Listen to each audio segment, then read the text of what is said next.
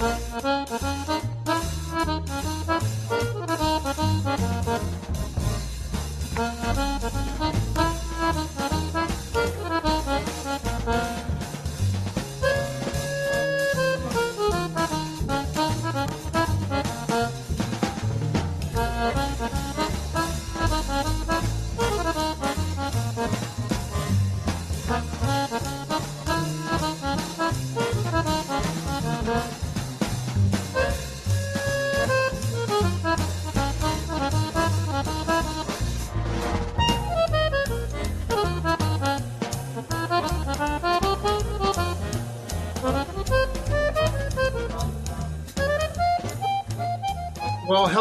everybody. Welcome again to the tri. I was going to say to the Tri C to the uh, what's the name Snap No Tap podcast.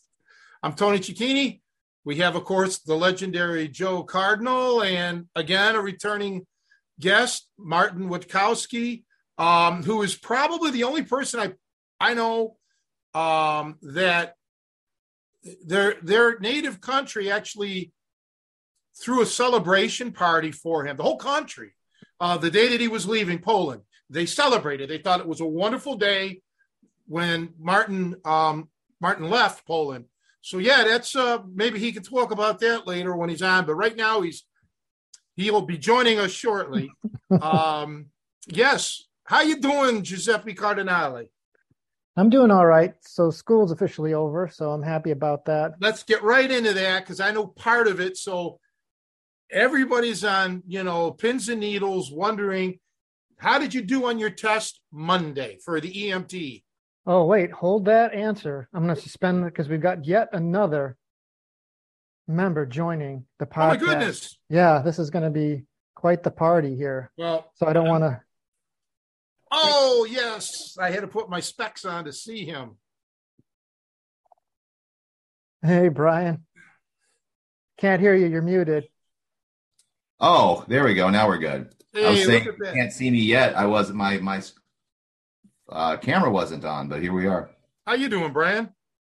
Pretty well, pretty well. Is that Mark Witkowski? He's going to be on. Yeah, yeah. I'm on, and I just wanted to say that not only did they throw a party when I left, but Poland actually got rid of communism, increased their GDP, and became a member of uh, EU. So all kinds of good things happened after I left. Hey, um, you just gave me an idea. What do you think of Russia? Because they're looking for people. That's right. Yeah, maybe I can sink that ship. yeah, right. well, pretty good job on their own. We just launched. Well, in that case, huh? Yeah, Martin, don't leave. Don't leave the U.S. if that's what happens. Basically, well, yeah. things improve when you leave. Maybe you should. I guess if we think. Yeah, closer, I think so. Right. Well, I'm going on vacation. Maybe things will improve while I'm gone. But you're not leaving the country, are you?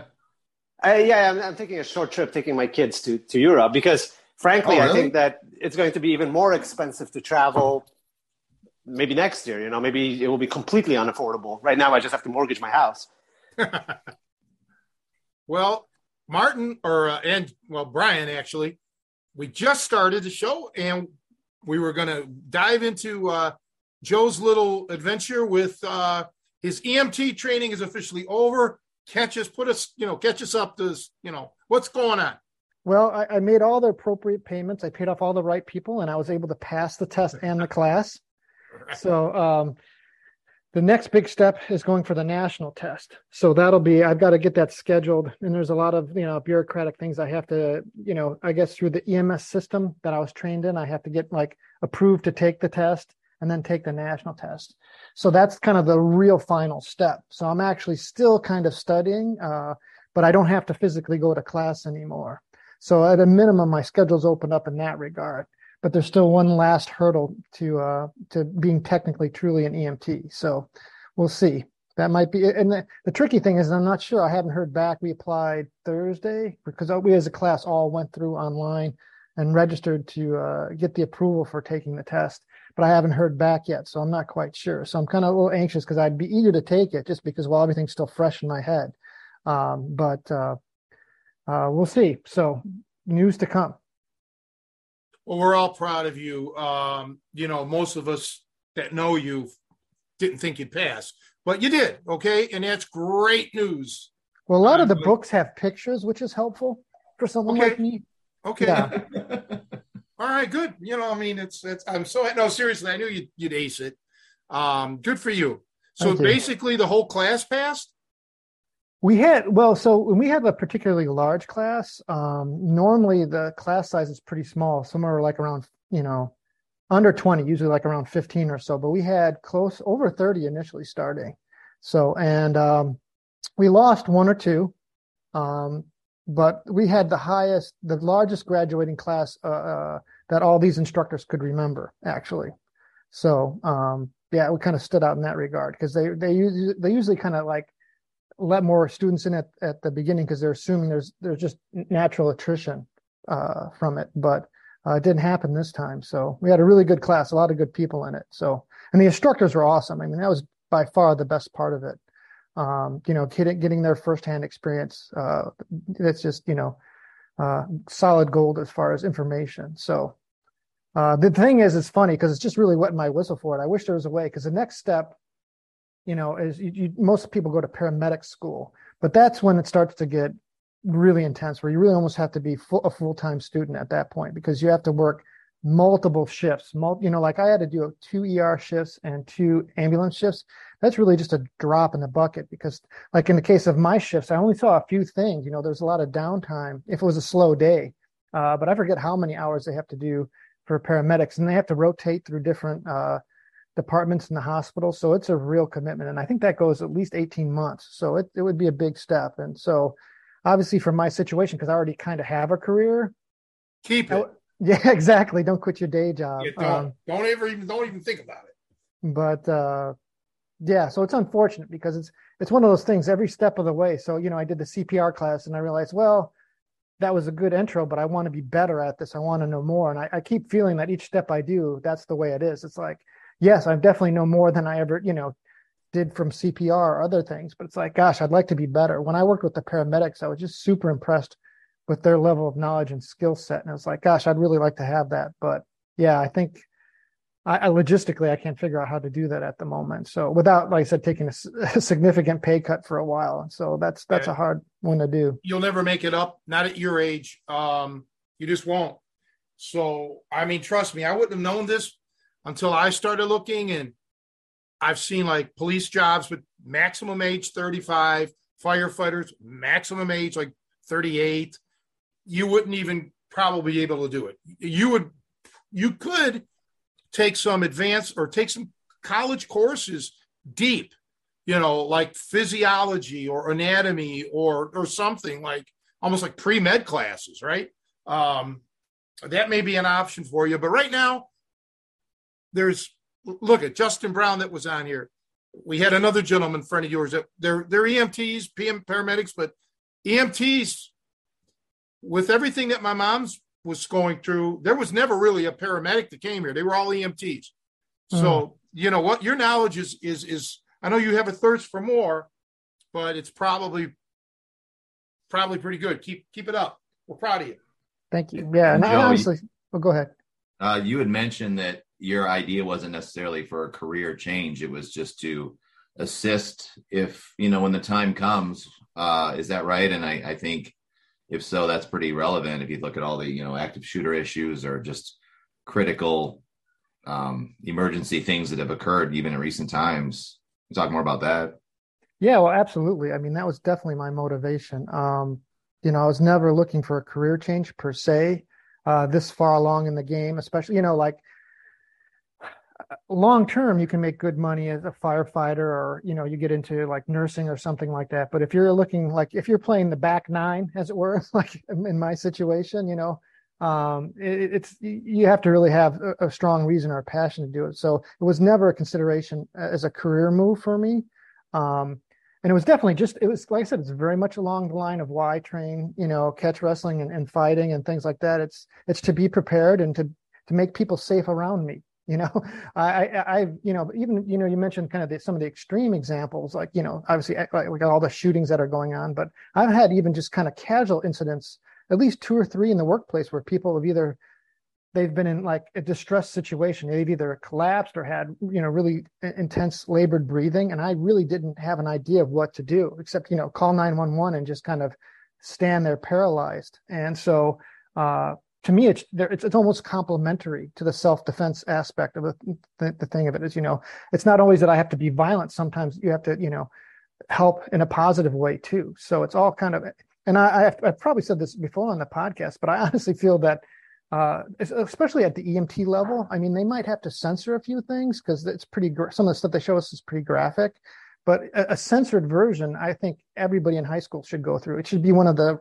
required science classes. It's like an applied uh, a biology class almost. You know, it's it's it's not only like how does the body work, but what do you what do you do when something goes wrong, or how do you identify what possible symptoms? It's just part of what I would think should be common knowledge. You know, if if I'm starting to have symptoms of a stroke or symptoms of a heart attack or someone's out at you know and it's hot outside are they having heat stroke all these little things that should be i think if we disseminated that knowledge out there we would just all be better for it so I yeah I can't say enough for it. Unfortunately, it's it's it's not necessarily easy. I mean, there's a lot of EMT schools in a in a you know a large urban environment like the Chicagoland area, but even so, there's a waiting list. You know, I was lucky. I, I kind of had a jump on mine.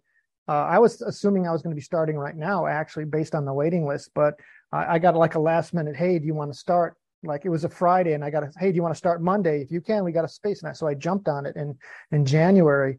Um, so, uh, yeah, unfortunately. So, I mean, I have a lot of thoughts about it, but I definitely feel it's just kind of like, so I've done some of the, you know, the outdoor survival camping skills. Again, I just think those are fundamental things that everybody, you don't have to be an expert in, uh, but it just should be part of your tool set and part of your experience, you know. Um, and like I said, in, in all those areas of my life, I, I, you know, it seems like the more I get into it, the more I realize I need to get better at it or know more. Like I, I still is just, you know, um, and maybe that's just the way my personality is, where I feel like, oh, you know, I could be better at this or whatever. But um, at a minimum, I, I, would highly recommend people seeking out like CPR training, things like that.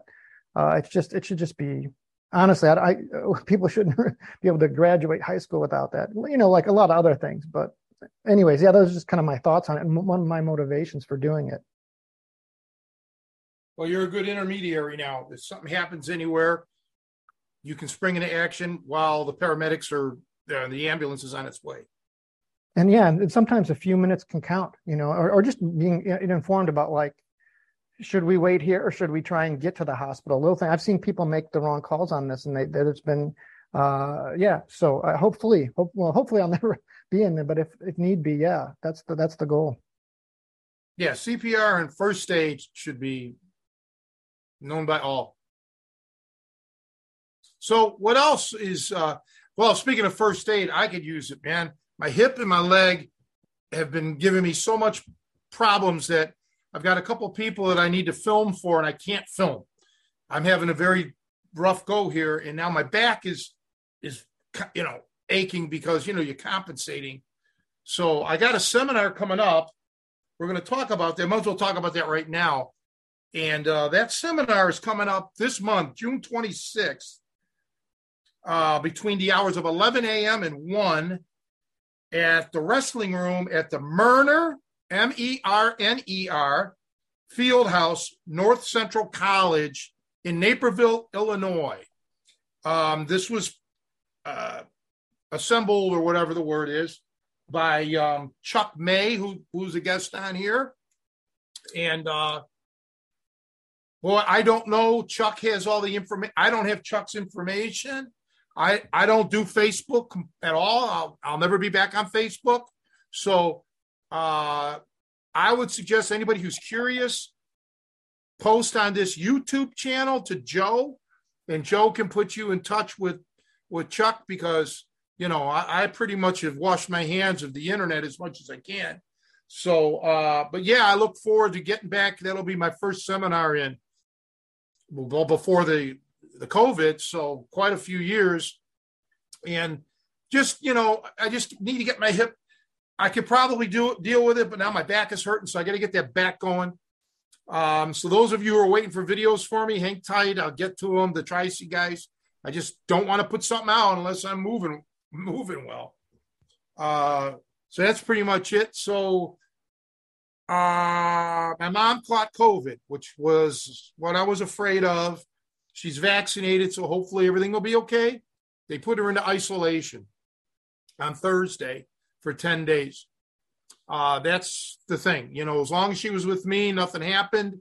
But now that she's in the uh, nursing home, uh, whatever they technically call it, things happen. So uh, up and down, every day I get an automated call. I may get one during this podcast of the, the the count of how many people.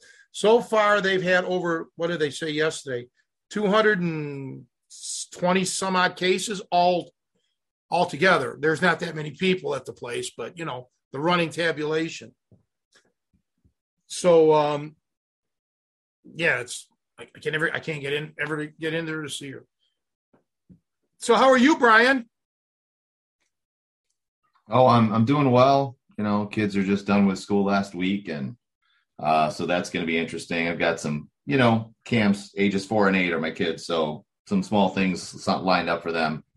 Um, but a decent amount of uh, making sure they're not vegging out on the TV too much, you know. But my son may be doing some wrestling. We'll see. They just the uh, he did a little last spring. He's only four, but uh, our local high school program is very, very good, and um, they he was able to jump in the tail end of uh, kind of their spring camp. Um, and you know there was like two other kids his age, so I guess the question mark is is the uh, the summer recession, which is essentially just an open mat Monday evenings, um, trying to connect with a coach and see if there's other uh, other ones that are roughly his age or size, um, you know, that make it beneficial. I mean, talking about a four year old here, so even something like a six or seven year old is probably like beyond him for for you know a, a, a, good training partner. But we'll see how that goes. It's exciting just that they're offering this too, and it's you know free through the rec program there. Good luck, man. Yeah, I, I do agree that especially at that young of an age, you, you need somebody who's kind of closer in age and or body size for sure. Uh, you know, maybe when you get older, it's you know teenagers, it's a little different. You know, again, it depends really on the individual, but sure. And I wasn't even really like um, gunning to get him in. I mean, four is very young, but he just is a very active, you know, kid, and he seemed to really take to it. So I'm like, all right, we'll see what we can continue on with this. Sure. It's a constant struggle, you know, as a as a parent to get the kids into doing something active that they're not gonna like rebel against and get sick of because uh, being in front of a computer is so attractive to them these days. It's it's not like all of us are older and like being at home just sucked. Like I wanted to be outside because being at home and doing homework and just uh, being bored and like that's no longer the case. Being at home is the place to be. So getting them out and about and involved in something active is a struggle. I see these conversations all the time with parents talking to coaches and coaches focusing on making things uh, accessible and fun for the kids. So good luck, Brian. I hope uh, I hope uh, Caleb likes it. Thanks. Yeah, you're always competing now with the screen. That's really what it breaks down to. It's a tough battle. Mm. And I also wanted to say that uh, you know, for all his complaining, uh, Tony, if he shows up on a mat and he demos a move, it's hundred percent.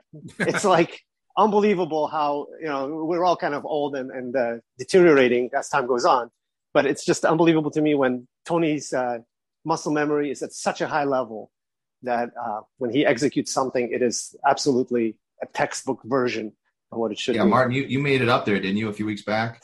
I, I did, I did. Um, so we, we did some filming, and uh, again, like I always tell Tony that like the, the positions that he's able to still spring into are something that I never could do. And uh, at my advanced age, I would probably hospitalize myself. I would probably need Joe's EMT training to get myself unpretzeled. No, you know, well, thanks for thanks. Uh, it's yeah, probably muscle memory and mental memory because I, I've always said it's it's proper visualization technique. So even if I'm not on the mat, I always visualize throughout the day, nearly every single day.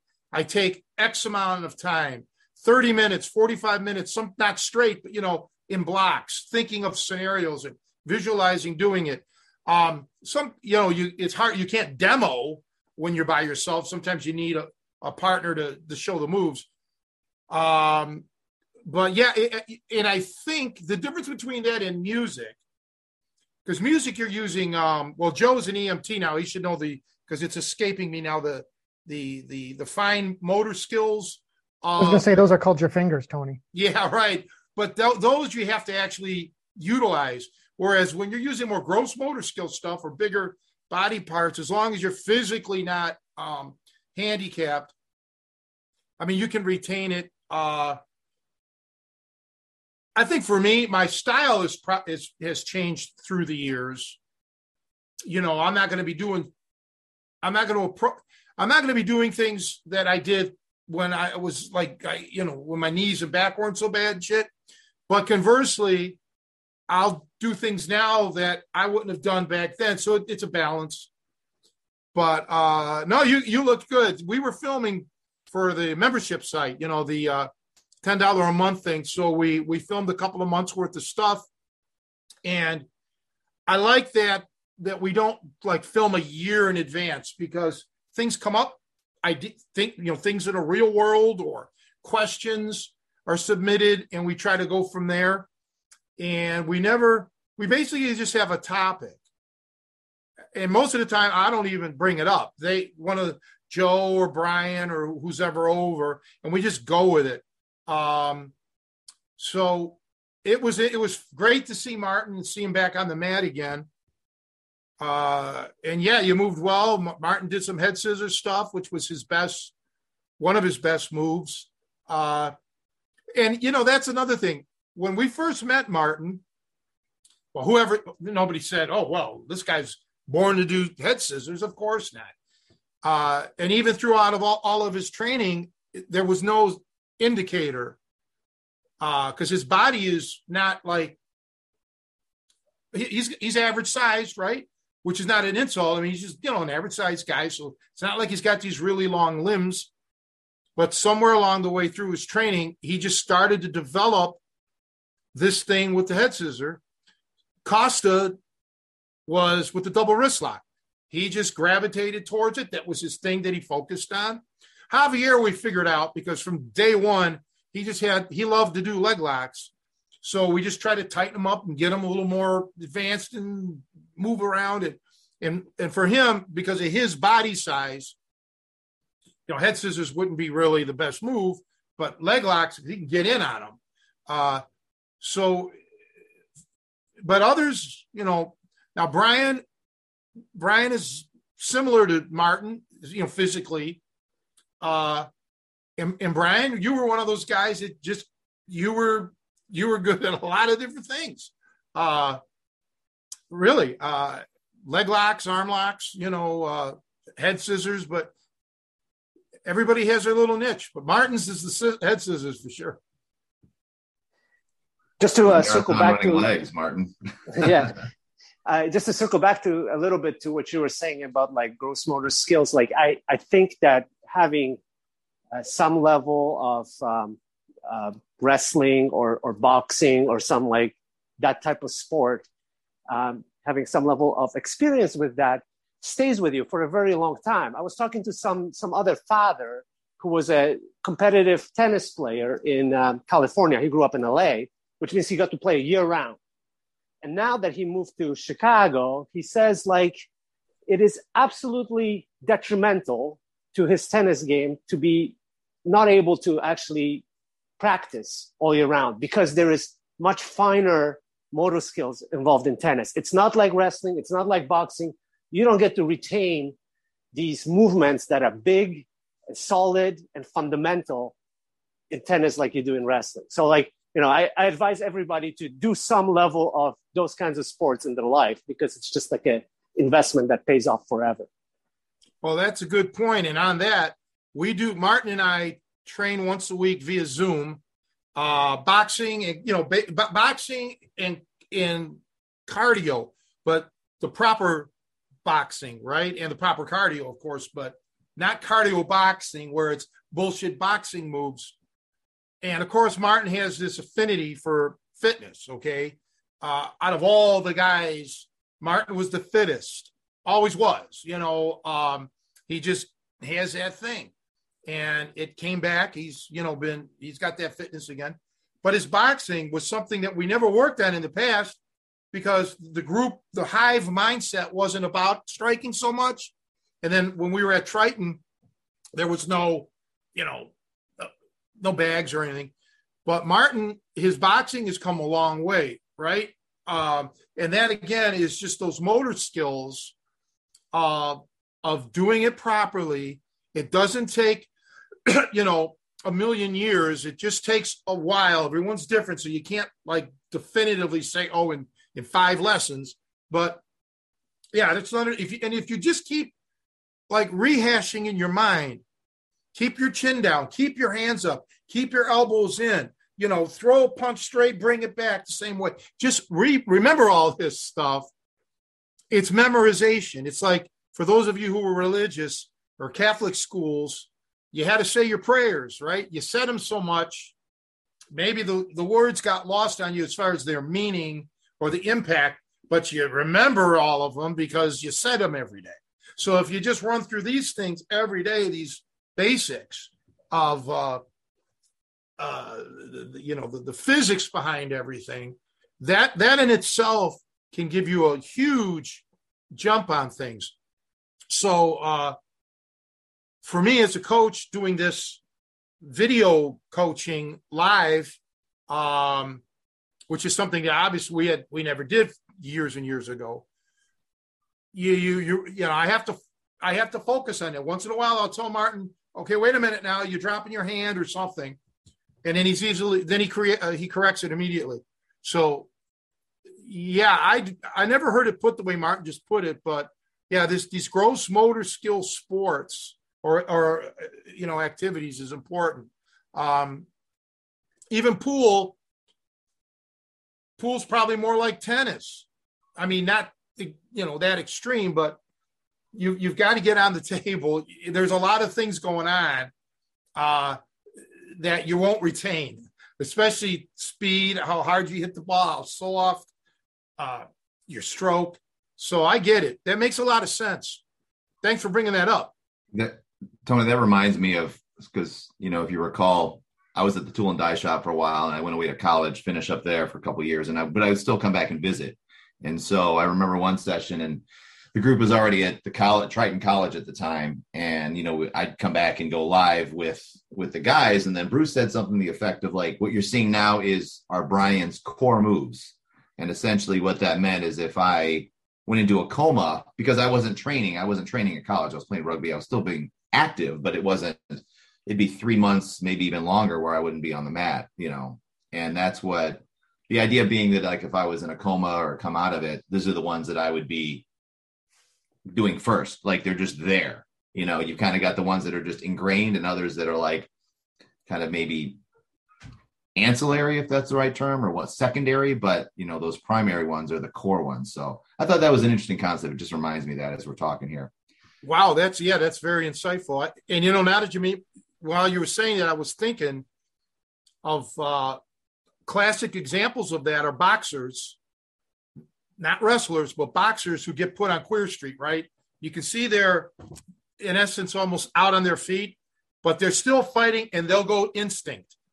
And I think that's kind of what he was getting at. You know, instinctually, this these are the moves now for you, Brian. You know, whatever the moves were that you know are ingrained. I, I think the same probably for all of us. Uh, I know that when I'm not, you know, if I'm not actively wrestling somebody, and then I would get on the mat and just like go for it. You know, I'm going to go for my moves. You know, the ones that I I like the most. That's so yeah. That's another good point to bring up for people who are out there training. Um, everyone identifies with their own set of of strengths and weaknesses and don't try to become necessarily a carbon copy it's good to follow somebody you know to have that eh, eh, you know to aspire to be like such and such, but you may develop different strengths along the way that that that other person, um, for whatever reason, didn't develop, and and that's what makes everyone. I mean, look here, look at Tyson and Floyd Patterson. Now, a lot of you guys probably never saw Floyd Patterson fight, but they had the same trainer, Cus D'Amato. Patterson, of course, there's a physical difference, size and power and all that. But they both fought differently. Same trainer, same style, technically, you know, the peekaboo, but they, you know, they're both completely different. Um, it's just how, you know, people develop differently. On that note, there's the videos now. Last month or so, they were released on YouTube. Him and Henry Cejudo from the UFC. So they were filmed recently. Of you know, and based on Tyson's age, you could tell where he's basically coaching the peekaboo and showing clips and and I don't know how much Tyson's training now, but he still he still moves around. He still looks yeah. good. I mean, it's yeah, yeah. it's down to his bones if you think about it. You know, the the muscle memory and the things he can do, even at you know that what's now basically advanced age for him. Well, even even more extreme example. We've talked about this before. This clip that I sent to uh, Tony of Rocky Lockridge laying out some bum in front of 7-Eleven.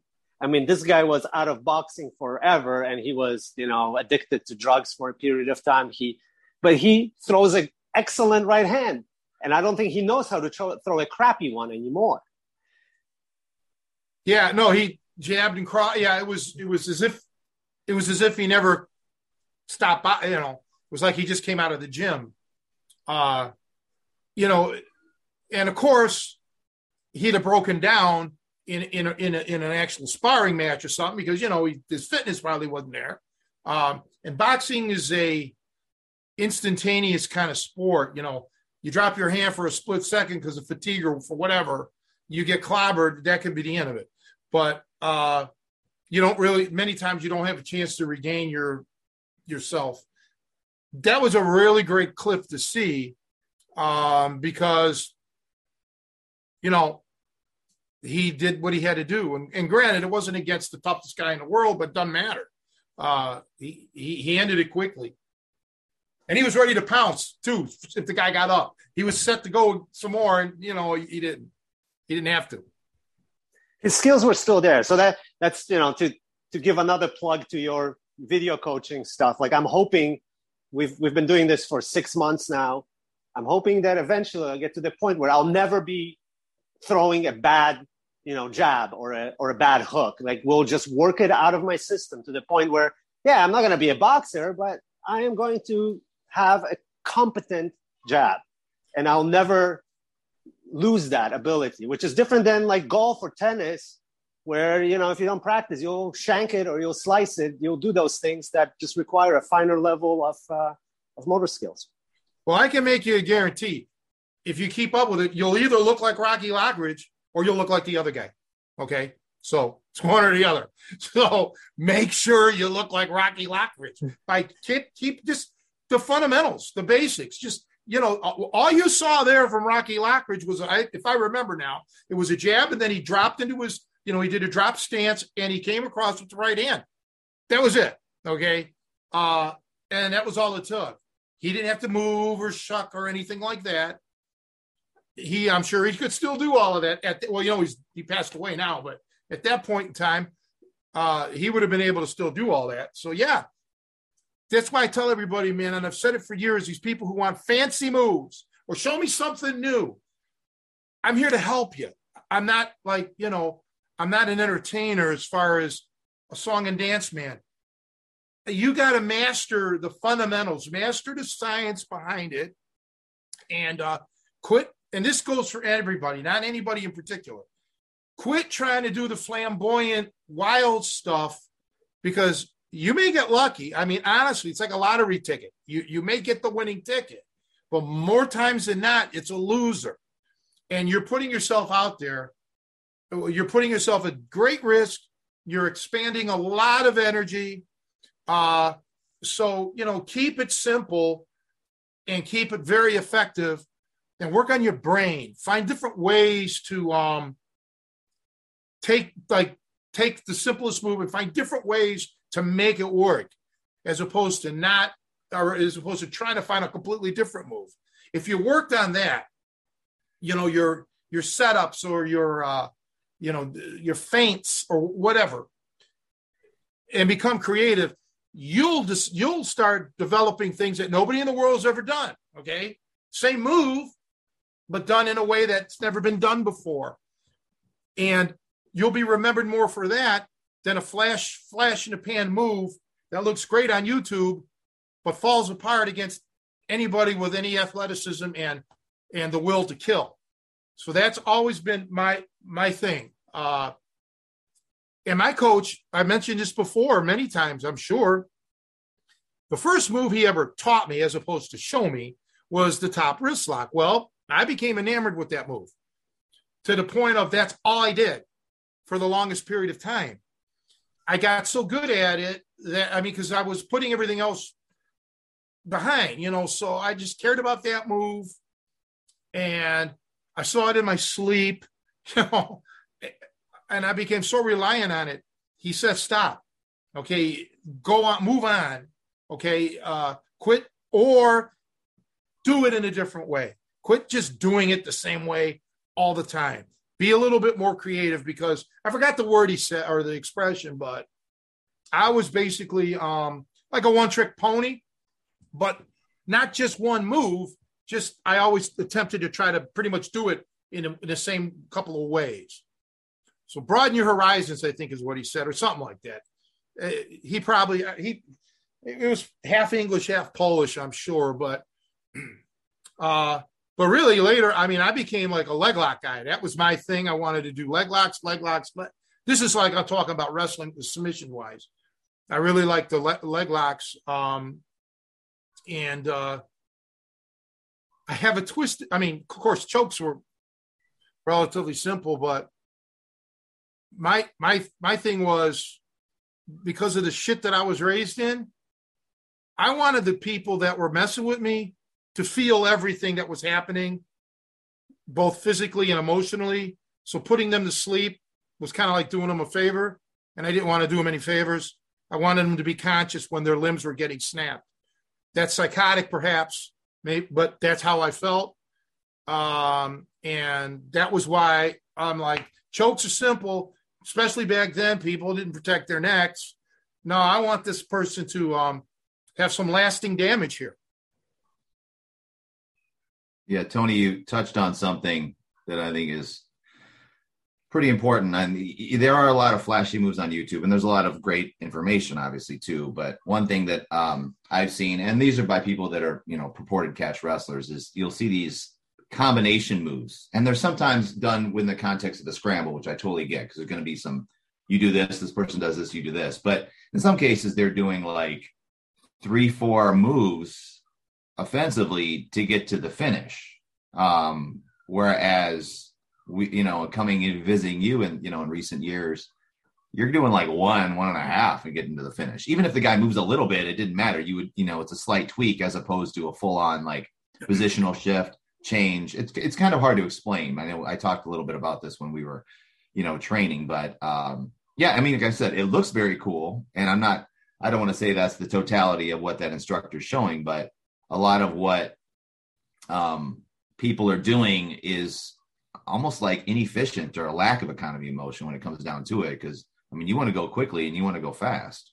Yeah, of, I, I, don't know because I don't watch these videos, but I, it reminds me of the uh, Indiana Jones when the guy's doing all of his fancy moves, whatever, and he just pulls the gun out or whatever it was and shot shot him. I don't remember now, but yeah, you don't there's you don't want to take the long way around because it wastes gas you know meaning your your body fuel. Uh and the longer you take to get to to the finish the more exposure you're giving yourself okay? Which is bad. Um so when you go up against somebody who's high level uh you're not going to be able to pull those those moves off. You're those massive three four thing, it's not going to work. Um, you may catch somebody now and then by surprise, but when you enter, now this is again, I don't know these people, so I'm not attacking them, but when you're in that world and and everybody in your gym, let's say, is trying to do that same kind of style, well, all right, everybody's the same, so somebody's cream's going to rise to the to the top. But when you start traveling to different places or going up against other people, um, that's when you tend to get exposed.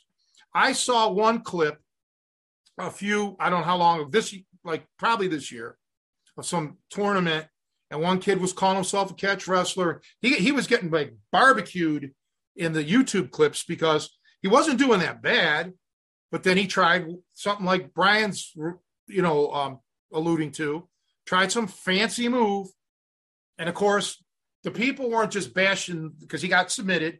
He wasn't just bashing the, the guy. Of course, they're bashing catch wrestling. Well, that shit that that kid was doing was not catch wrestling. his coach may be calling it that. It's not. Um, wrestlers, real wrestlers, um, catch wrestlers would never have done that. It, it's it's weird. Okay, I, I again like Brian, I can't quite explain it, but it's gotten a bad reputation because of these people who are trying to pull off this, you know, to be the Jackie Chan of wrestling or something. Uh, that's not the way to do it. Okay, you've got to be foundation. Your foundation has to be strong, and use core moves, deep science, and and be careful when you try these fancy things. It's to, to show off in the gym is one thing, you know, or to experiment just because you have a thought. But when you try to do it in competition or you try to do it in a life or death scenario, you're really putting yourself at risk. That's just my take. That's not my style of, of coaching. And that's probably why at my age, I'm still able to produce. Um, I couldn't pull off some of these crazy moves um, at this age. You know, even if I wanted to, because it's it's it's more acrobatics than, than it is, you know, fighting. How do you um, differentiate what we're talking about from what you would describe as chain wrestling, though? Well, chain is a logical th- here. This is this is how I uh, approach it. I don't chain. You chain. Okay. So Brian said this these guys are doing three to four moves to get to the finish. I'm going to make you do the moves to get to the finish. Okay. So my movement is going to be so subtle or so um indiscriminate, you know, just imperceptible. You're going to make the the counter move and and spring the trap yourself. Okay, you're, you're going to bring the move to me. So there's the huge difference. Um, I understand how the body moves. So a lot of guys, I don't want to mention names, good guys, but they'll chain on a limb, for example, top wrist lock to straight armbar to double wrist lock. Okay, that's cool, but that's nor- not normally how the, the body is going, the, the opponent's going to react. Uh, they're going to be using, unless they're a fish, they're going to be putting their whole body into it. So it can become very like a crapshoot. Whereas if you're ripping logically while you're doing this, you know how you're going to get that guy to, to move. Okay. You know what his reaction is going to be. So therefore, I'm never really at all putting myself at risk you're making those three or four moves like Brian was talking about, so I can spring the trap. Um, and you guys, even when I'm wrestling you guys, you probably don't know it unless you really watched the video or if we filmed it. If you watched it in review, you're like, oh shit, Tony did this, or Tony, when Tony moved three inches that way, uh, I must have thought he was getting up, or I must have thought he was switching positions, and that's how he caught me yeah, it, it's it's me doing subtle things and never. So that's how I chain. And and again, I chain the whole body. So I might be fighting your arm, but I in my head, I'm I want to go for your neck or your face or you know a knee or an ankle. But instead of me sp- going from the top of your body all the way down to your toes, uh, I'm going to make your toes come to me. So there's the difference. I hope that makes sense.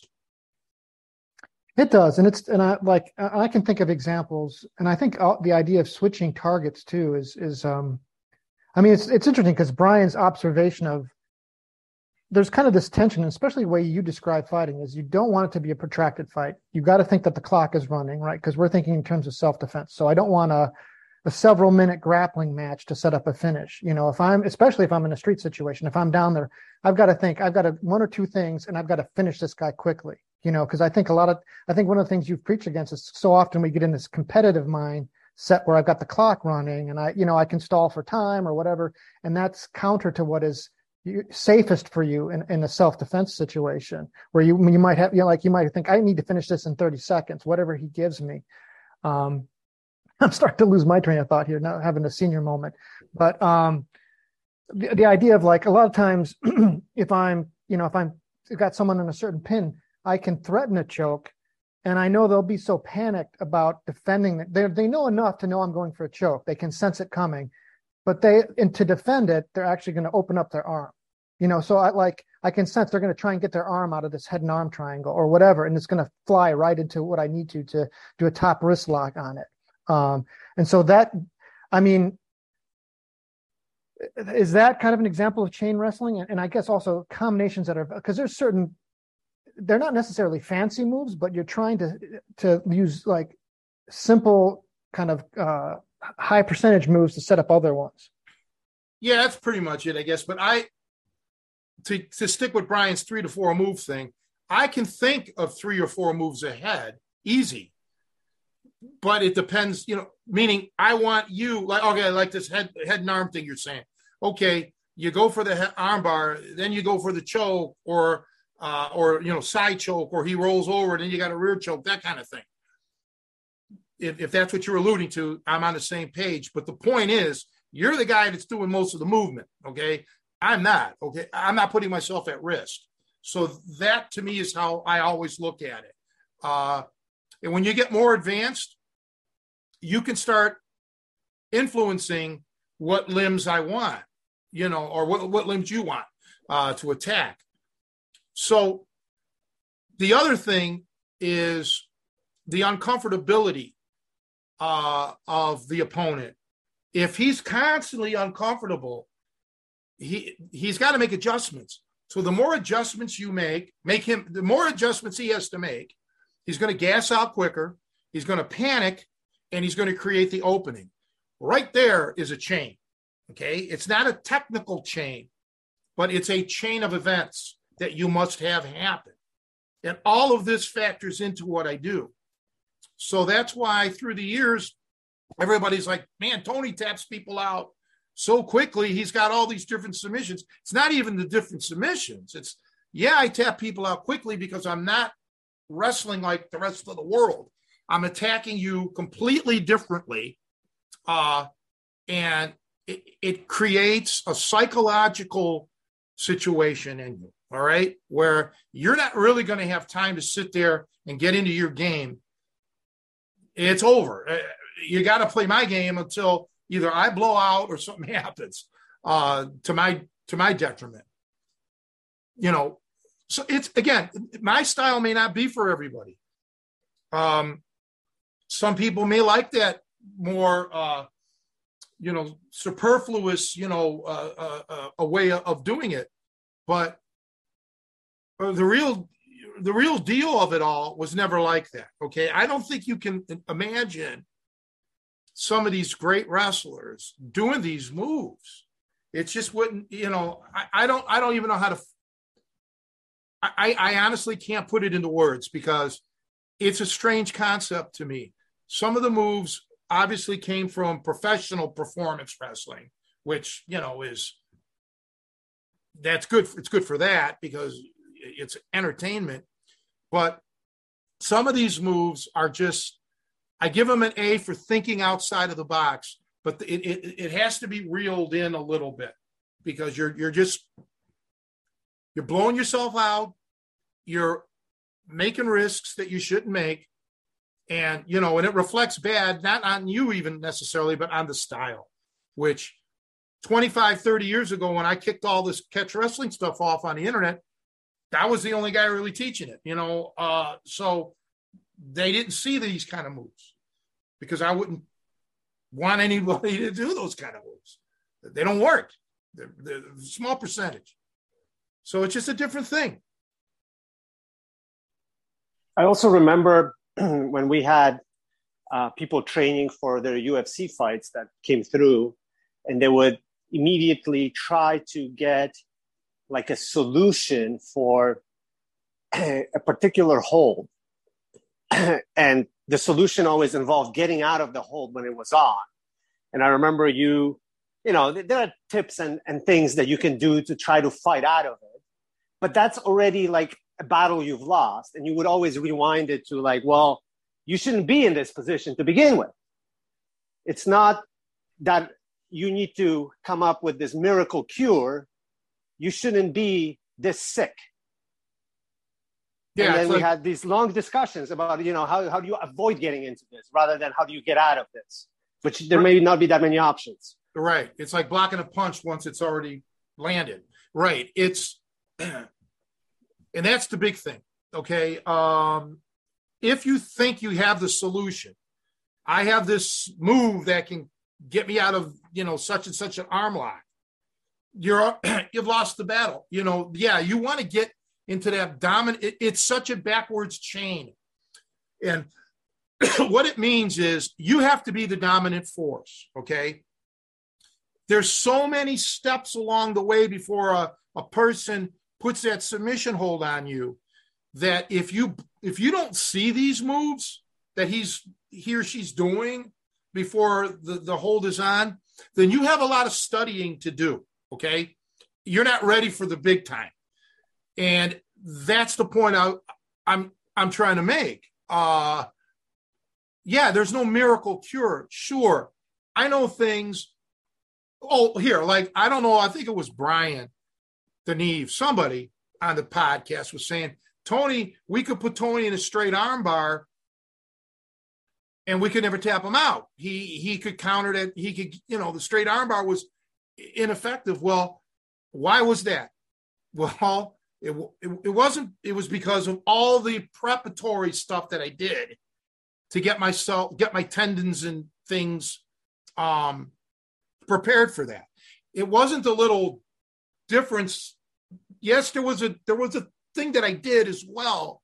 But if I just showed you the thing that I did, wasn't going to work. Okay. Because your body still had to be conditioned to do that. So this adds up to what Martin is alluding to. Don't just look for a trick to get out of the, the submission. Find out why did I get in the submission to begin with? How can I prevent the guy from putting it on me? That's what I want. That's what I want to hear. And that I can show you. And but it's going to take work. You know, it's not going to happen in five minutes uh, normally. So there's no shortcuts, guys.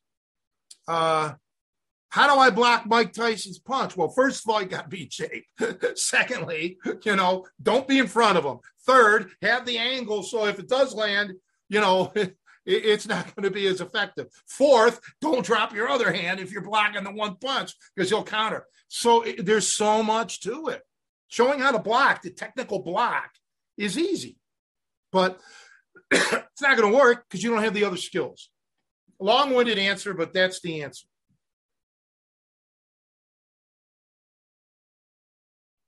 Yeah, I, I remember in particular um, the the cases that I uh, witnessed were to do with like a double wrist lock, right? And you know, this was to prepare against a, for a fight against uh, a, a, fighter that was had a streak of victories with a double wrist lock.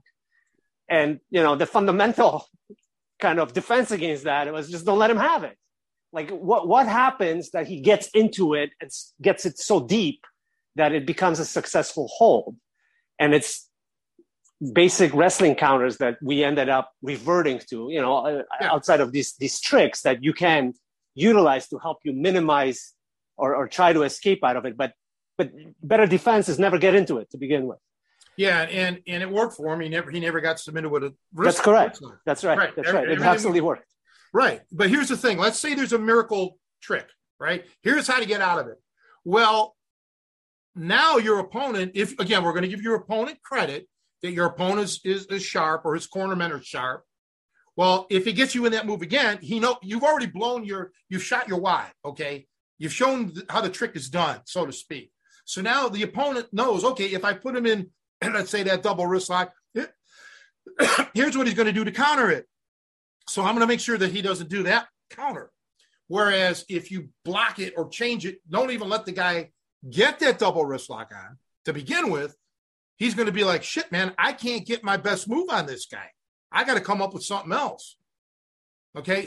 And, and, and that's what it's all about. You want to make yourself as impenetrable as possible. Um, reverting back to boxing for just a brief moment, it's like when you can't land a solid punch on your opponent, it gets frustrating. Therefore, as the clock's running out, you're going to get desperate. Okay. And you're going to start throwing wild haymakers. They may land, but obvious uh, uh, odds are you're going to open yourself up to get knocked out by a counter punch. Same thing here with the grappling. You're going to get so flustered because literally nothing's working. So when you are able to counter his moves immediately, uh, you can immediately put him on, on, on the defensive and launch your attack. So it's just a different way of looking at it. It's very, actually, it's very proactive, I think. But there is something I do want to add. When Joe was talking about, you know, this and that about time, one of the things that I used to do, and I still do this almost every day, especially when I'm in the kitchen, doing a couple things at the same time. You should all wrestle or box or spar and set a time limit. Say out loud before the round starts or whatever it is. Say to whomever, the timekeeper, say 30 seconds, for example, and the timekeeper keeps his mouth shut. All right. Now you're doing your thing, but in whatever it is you're doing with the with your your training partner, keep that 30 second clock in your head. Get that timing down, and then immediately, no matter what position you find yourself in, say stop when you think you're at 30 seconds and the timekeeper will tell you it was 20 or it was 45. Okay. I do that when I'm doing multiple things in the kitchen. I'll try to keep an, inter- um, uh, an internal clock going. A lot of it, it may come a little bit easier for me because of my music, but this is another excellent way that everyone can train themselves. Um, so, like, you can do it sitting on your couch. Let's say you're, I don't know, uh, let's say your buddy calls you on the phone. If you can get another clock with a second clock on it, just talk normally. But in the back of your mind, you got that you got your internal time clock going, and and think to yourself, all right, at 45 seconds, I'm gonna I'm gonna look at my phone or look at the other clock, the time, the, the stopwatch, and see how close you get. Because it, it helps you in a way you're not really necessarily thinking of two things at once per se, but you you're getting that internal clock going, which in a street fight, especially, uh, well, probably in competition, but in street fights, it's it's very important that you don't hang around too long. Uh, and if shit's not going your way, get out of Dodge. You know. Yeah, and we've talked about this before, but there is an infinitely interesting uh, event when George Foreman boxed, I think, was it three guys back to back, or maybe it was four. So it was either three guys, four minute round, four rounds each, or or four guys, three round each. And it was just like a, there's so much to unpack there. But I thought it was really fascinating um, how some of those guys obviously had a smaller window of time to work in than George Foreman. George Foreman was in it for basically like 12 rounds of a workout. But these guys, given the clock that they had in their head, some of them were like, balls out, I'm to go get the champ. This is my chance. And then some of them were like, I'm going to ride out the clock and say that I've been there with the champ. It was a very like different approach to the same amount of time from different people based on their objective. I, I vaguely I remember that it was four or five. Before guys. you answer that, I gotta step out, so I just want to say goodbye. Hey, fun. good to good to see you. Yeah, All thanks right. for joining. Thank you very much. Thank you, Brian. Uh, one of the boxers that he fought was a guy named Terry Daniels. I do not I do not remember the other guys anymore because you know me with the names. But uh, yeah, that would have been an interesting thing to talk to George about.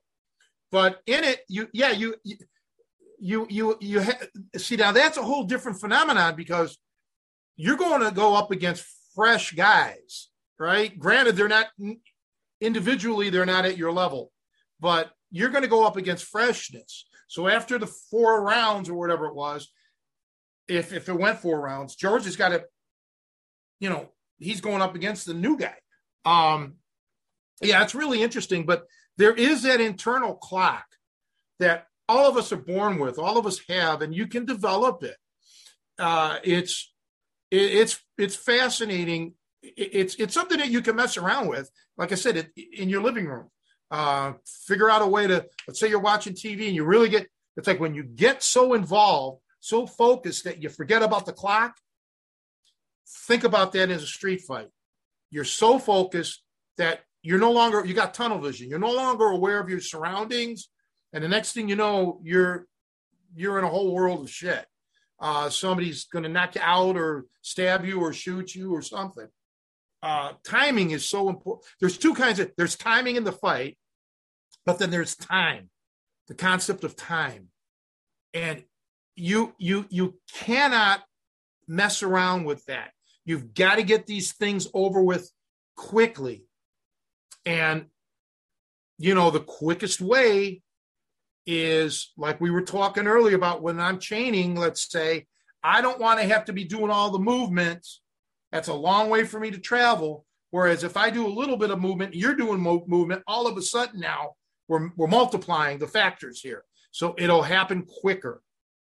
So if you start thinking along those ways, how can I make him move? You're going to be a much better fighter. That's what I call control. I'm making you do things that you probably that, that you don't even know you're doing. Okay. Uh, this happens a lot in uh, you know a lot of uh, psych psychological uh, like people do. You know, uh, I don't. You know, just they they make you do things. Next thing you know, you're in deep. Okay. Uh, and we have all done this in relationships. You know, you you do something to a, a buddy, Uh, to a guy you know, uh, you keep doing things. All of a sudden, he becomes your friend, or he becomes your enemy, or if it's a woman thing, you she loves you now because you did things to create that that loving environment. Well, this is how you have to be in a fight. You know, you got to create these situations. You've got to control the person. You got to become a control freak, you know, and learn how to control that person as opposed to just just yourself alone. But the only way you can control somebody, first and foremost, is to learn to control yourself. We mentioned this a lot in my videos. But then once you control your body, now unleash it, start controlling your opponent, his mind and and and his body. I hope that makes sense.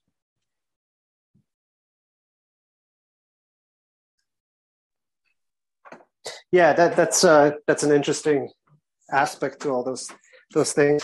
Um, Joe, anything you wanted to add on on this uh, kind of a thing? Like I always thought, thought it was kind of fascinating how uh, people manage their their energy and and uh, focus over the course of this period of time because you know there is a lot of things out of your control that happen in a, a you know sports environment. Like you know the, the guy might be you see that in boxing all the time. Like there is rounds that are super active and rounds that aren't.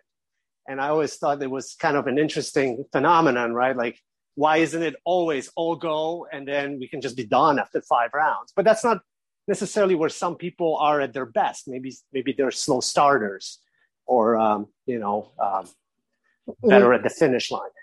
And Tony, may I don't know if he agrees with me, but this is the difference between kind of self defense or real fighting, if you will, and, and sportive fighting because yeah, I don't think if those same two boxers got into a fight on the street, it's going to go X amount of rounds. You know, uh, they would probably be, have the the you know the same idea that time is of the essence, and and and so it's it's weird because you you kind of train for the sport. You know, like whether it's a grappling match that's going to you know last several minutes, um, but you would never want, and it's good for conditioning too and so like it is tough because i think if you spend a lot of your time i mean it's an interesting question and something to think about when you're training because like let's say i'm in a position where i know there's a couple of pins you know the way tony shows how to pin you know either lateral press or head and arm that when i put people in them i know i'm tiring them out they're gonna they're i can just feel it you know if i fought my way to that pin i'm gonna catch my breath and let them struggle hard. You know, this is their time to burn energy. I don't know if I that, but again, that's because I have the luxury of time in a training scenario or a competitive scenario. Um, I might do that, but maybe at a micro level. So maybe, you know, strategically, okay, I'm gonna let maybe just a few seconds to let them really, you know, f- kind of flail and try and get out, and then go for whatever you know finishes or sit-ups I have from there. Um, so it is kind of different, yeah. Because I definitely, especially because I I think I've always I'm kind of the opposite of you, where well, for a couple couple reasons as far as conditioning. You know, I've I've even when I've built up my conditioning outside of like grappling, um, I think I have a habit of doing things like holding my breath, so I make it worse for myself. You know, so I gas myself out even when I'm in a good position sometimes, and so I have to be very deliberate about watching my breathing and things.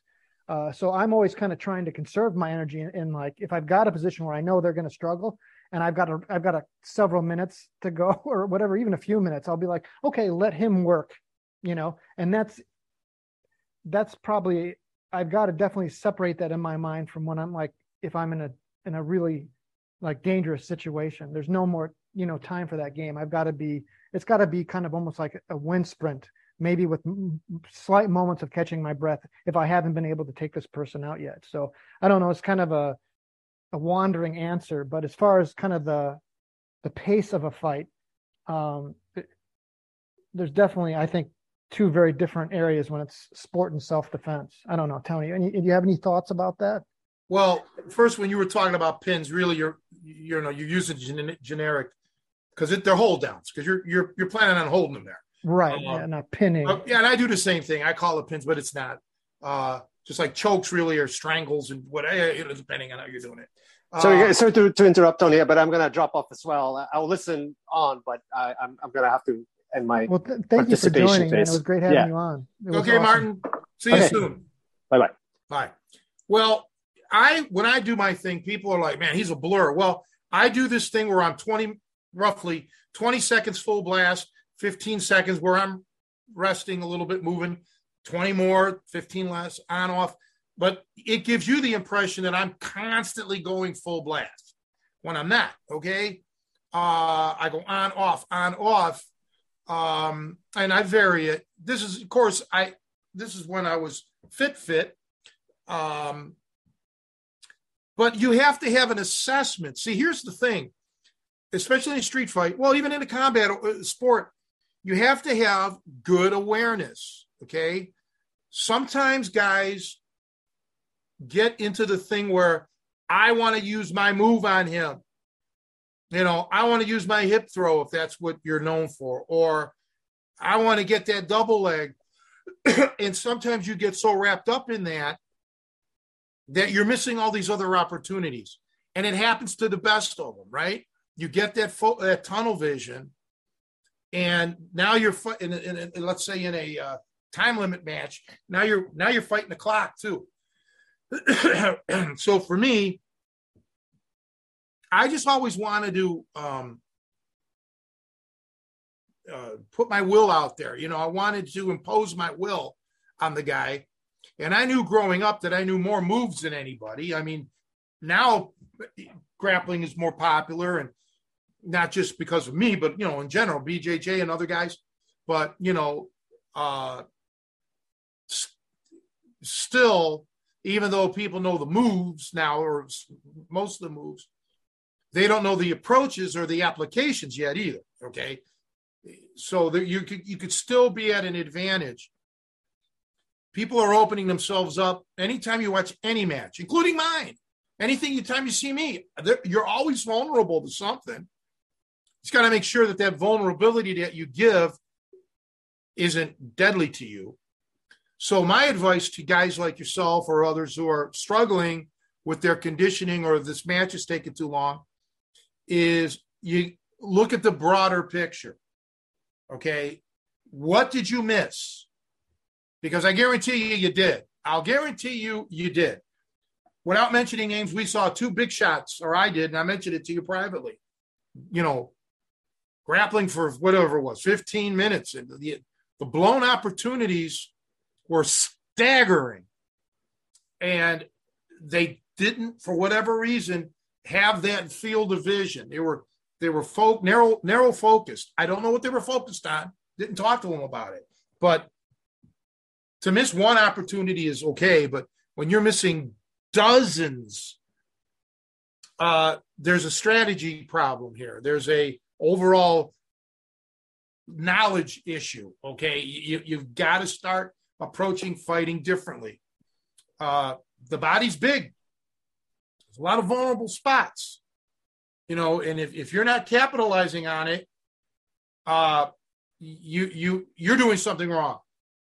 And and many times people will tend to give their opponents more credit than it's due. Okay. Um, I learned this, this, what I just mentioned, uh, shooting pool. When, uh,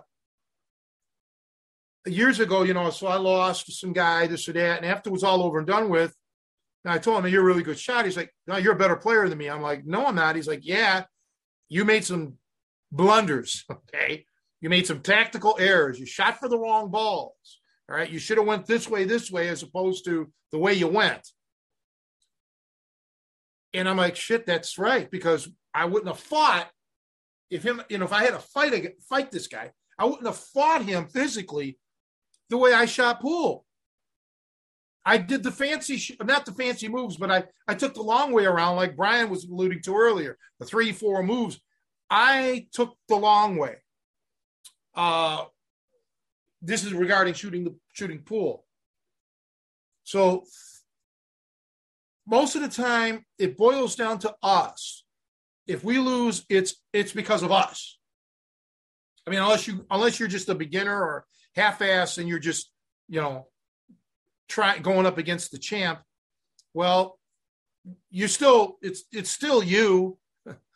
You know, yeah, the champ was better at all of those things, but he was only better at all those things because of you, because you weren't as good as him. So really, it always boils back down to us.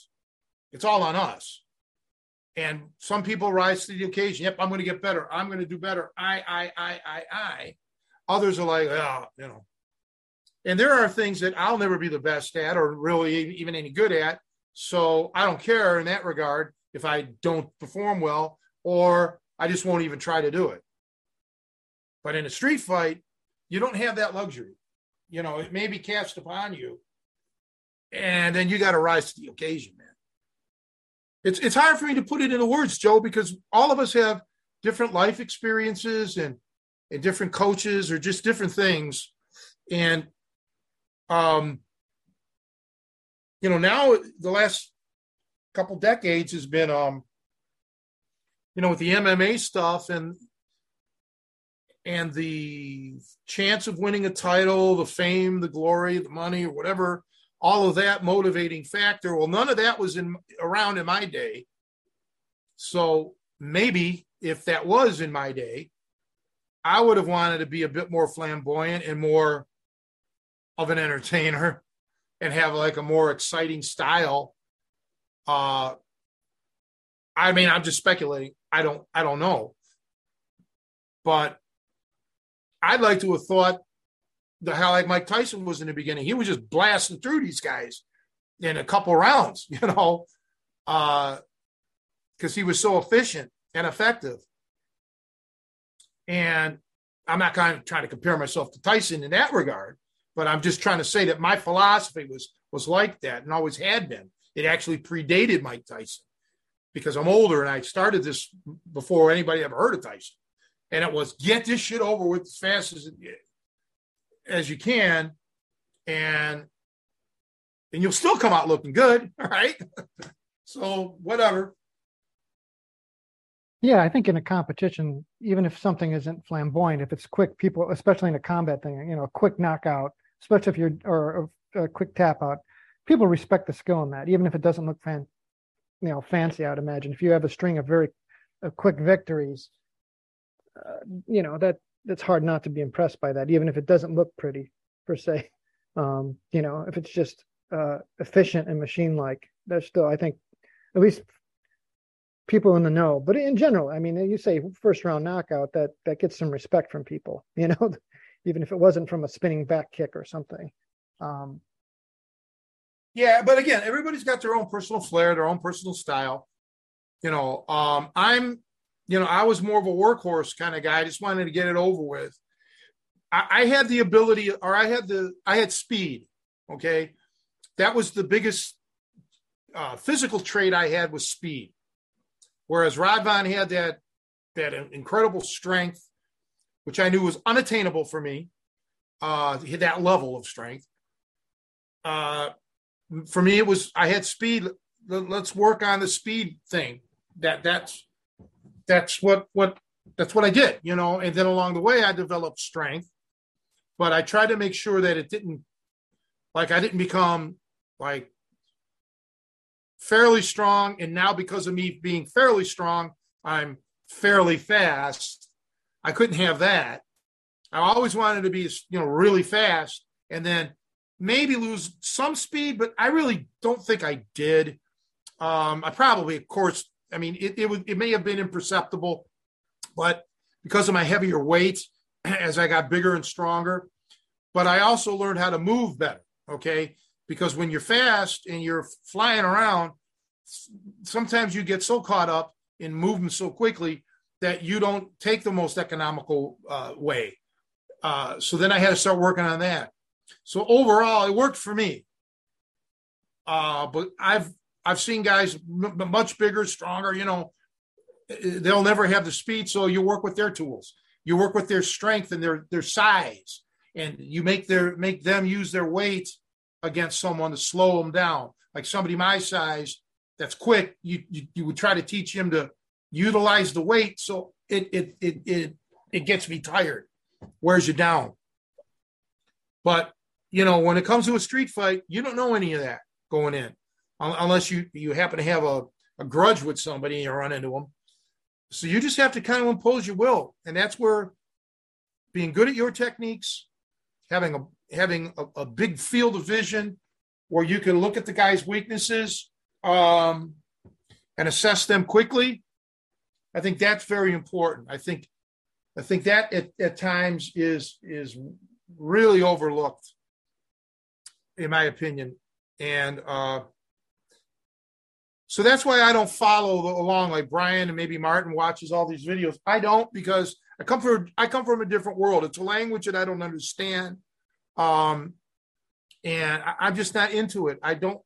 I'm never going to change the way I teach. I'm never going to change the way I fight, and I'm never going to. While I can certainly appreciate their athleticism and their their drive and their this and that, I'm never going to be a fan of that style. I can appreciate everything that went into it, but I'm I'm not gonna like it.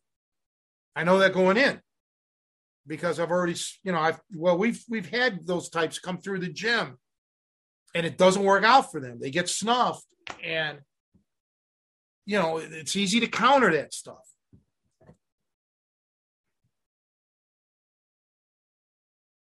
Well, before we sign off, and I was kind of hoping we'd have the other guys here, but wish you kind of a day early happy birthday, Tony, just to the audience. Yeah. Uh, yeah, tomorrow. So I'll be out of the loop tomorrow. My buddy Scott um, wants me to get over to his house first thing in the morning. I got a feeling we're going to go to the city, but I don't know. I have no idea. I could be completely wrong. Uh, yeah, thanks. It's just another old day older, but uh, I'll be 58 tomorrow. And it's hard for me to believe that I started this at 13 years of age. It'll be 45 years that, to catch wrestling, and it'll be 40, well, really 50 years from when I had my very first boxing lesson. I was eight years old, I believe it was. Could have been younger, but I say eight with my grandfather, but then 10 with uh, Coach Snyder. Um, so, however you want to look at it, long ago it's it's just hard for me to believe. But I mean, I thank you for the for the birthday wish. Um, this is not going to be this is going to be one of the saddest birthdays ever uh, because of my mom, uh, because of just everything in general. And we're coming up Fourth of July, five years that Kevin got killed in the plane crash. God, I can't believe it's been five years. Five years, yep, since the Unreal. gym is gone and Kevin with the plane crash. so this is going to be um I mean the number 58 does not bother me. I don't I don't care about any of that shit. It's just that there's really not a lot to celebrate. Uh you know, there, there, there just isn't. So hopefully tomorrow I can put a positive spin on it. And then I want to get my heat, hip and, you know, feeling a little better so I can film for these people. Uh, so please bear with me, folks. It, sometimes things happen. But yeah. So anyway, thanks, and I hope people in the listening audience, you want to come down to Naperville. Um, maybe Joe can put up a link or something, and just do it. It would be great to have you at the seminar, uh, and uh, it would help me out, and it will help you out. And what I what I want to do is if we get a crew, a core, a crew, a core, a crew, whatever how you ever want to word it, then I can start putting together a a street fighting oriented curriculum where you know we're going to start at step one you know movement stance this and that uh, strategies and and and science behind everything and vulnerable spots and you know all of that shit uh, do a lot of stuff on the feet not just on the ground uh, especially when it comes to street fighting it's more anti-grappling than anything and then your grappling is going to be explosive and but yeah that would be great. That's coming up June 26th. And uh but yeah, thanks for everything, Joe. And I'm glad that you got your thing going with the with the EMT and and yep, everybody, uh we will see you next week. The good Lord willing and the creeks don't rise. And Joe, anything you have to say closing? No, I think this is a really interesting discussion we had. I'm really glad we had it. And yeah, like I said, her early happy birthday to you, coach. All right. Thanks. See you guys. Thank you.